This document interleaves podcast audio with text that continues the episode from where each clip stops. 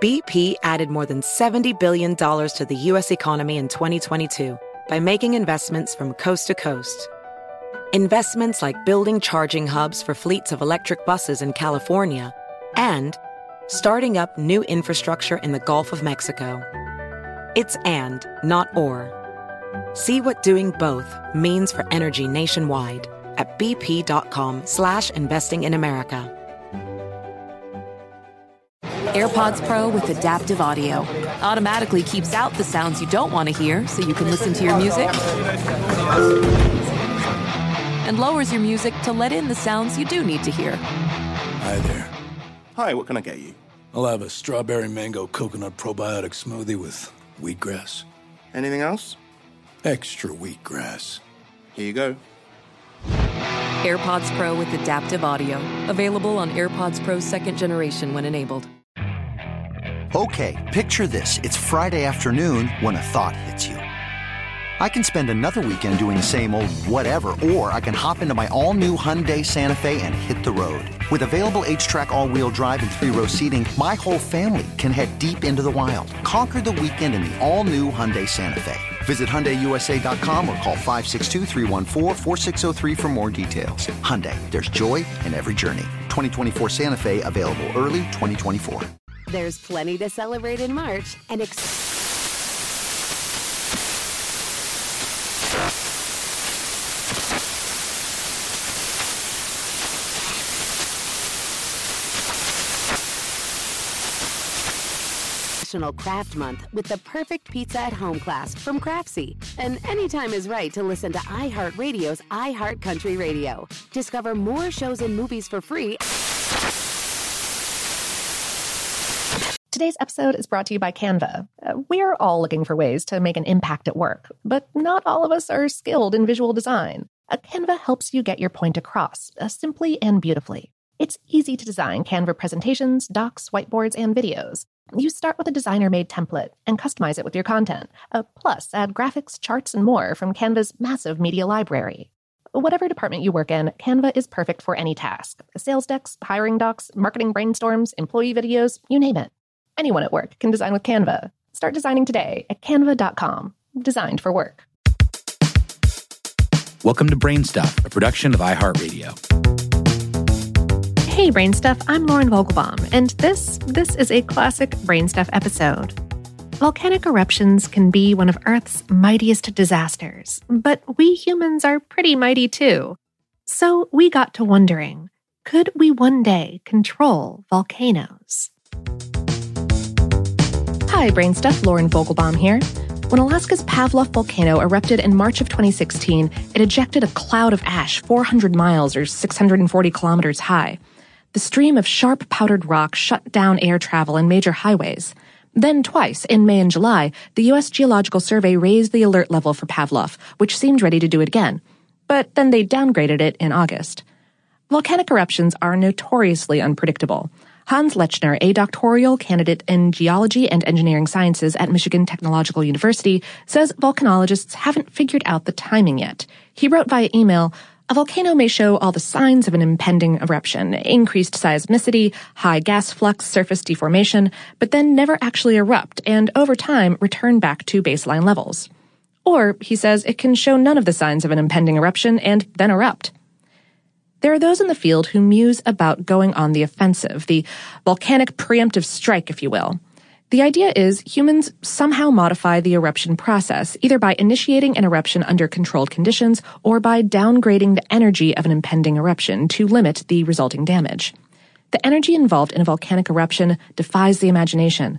Italy's infamous Mount Etna spewed about 300 cubic feet, that's 10 cubic meters of lava per second, during its 4-month eruption in 1983. Lechner reports that in 1991, Mount Pinatubo's initial blast ejected about 2.4 cubic miles, or 10 cubic kilometers, of material to an altitude of about 25 miles, or 40 kilometers. He says that magma represents massive amounts of energy. It originates deep inside the Earth, where extreme temperatures and pressures can melt rock. Molten rock, or magma, is lighter than solid rock, so it rises, forming a magma chamber that moves upward through Earth's crust. As the volume of magma grows, the pressure in the chamber increases, forcing magma through the volcano's vents, tubes formed by prior eruptions sealed at the surface by a lid of rock. If the pressure gets high enough and a vent suddenly opens to the atmosphere, the rapid depressurization causes gases to come out of solution, which causes the magma to explode. It spews through the open vents along with pulverized rock, steam, and various gases. In the case of Mount St. Helens in 1980, Lechner says that extreme pressure had forced a vent lid to bulge outward, a classic sign of impending eruption, and a landslide took it off. To modify that eruption, Lechner theorizes, I suppose humans could have triggered the landslide or removed the overburden lid through, say, excavation or even donating a nuclear device. Of course, nuking a volcano should not be anyone's first plan. And drilling into the magma chamber to release the pressure is out, too. Volcanologist Eric Klemetti, writing on Wired in 2012, likened that theory to trying to bleed to death with a needle prick. But we couldn't avert an eruption by slowly depressurizing the chamber either. Lechner wrote, "We have to get past the misconception that a magma chamber is like a fluid-filled balloon or soda bottle that we can gently insert a straw and suck out the lava and gas. We're talking about pressures and volumes of material that are beyond the capacity of man-made equipment." He says we'd have to drill down several kilometers with massive pipes, hundreds of meters in diameter, to handle the volcanic output that would rush from the chamber. The pipes would have to withstand temperatures above 3,600 degrees Fahrenheit, that's 2,000 degrees Celsius, and pressures, quote, beyond our capabilities to manage and even comprehend. And then, he adds, there would still be the gases, held in solution by the pressure of the chamber, that escape violently when the chamber depressurized.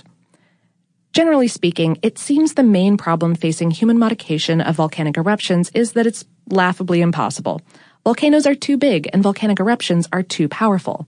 Yet, says Janet Babb, geologist with the USGS Hawaiian Volcano Observatory, humanity is not completely without modification options.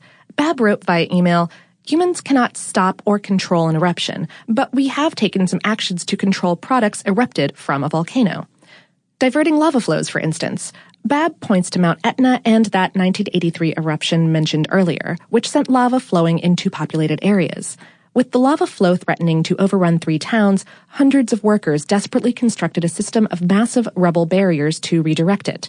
And it worked. They successfully diverted the lava. Attempts to guide lava flows by bombing them have generally failed. Cooling them has shown promise, though. In 1973, when lava from a volcano on the Icelandic island of Heimaey was flowing into towns, officials built barriers to stop its progress and dumped seawater on the lava to cool it down, slow the flow, and help it harden. The barriers held against the lower-energy lava flow. As for exerting control before the lava starts flowing, Lechner says it's mostly science fiction daydreaming. Volcanology research instead focuses on advancing methods of monitoring and prediction. However, he writes, it's not absurd to think that our own hubris might encourage us to attempt to modify a volcanic eruption. Humans have a history of large-scale engineering feats that have forever modified the surface of the Earth.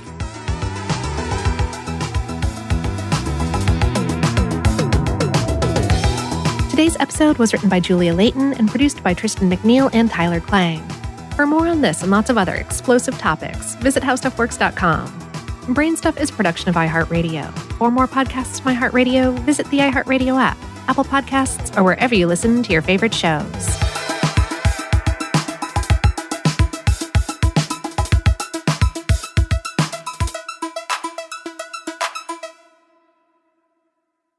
Infiniti presents a new chapter in luxury, the premiere of the all-new 2025 Infiniti QX80, live March 20th from the Edge at Hudson Yards in New York City. Featuring a performance by John Batiste. The all-new 2025 Infiniti QX80 is an SUV designed to help every passenger feel just right. Be the first to see it March 20th at 7 p.m. Eastern, only on iHeartRadio's YouTube channel. Save the date at new-qx80.com. Don't miss it. 2025 QX80 coming this summer. There's plenty to celebrate in March and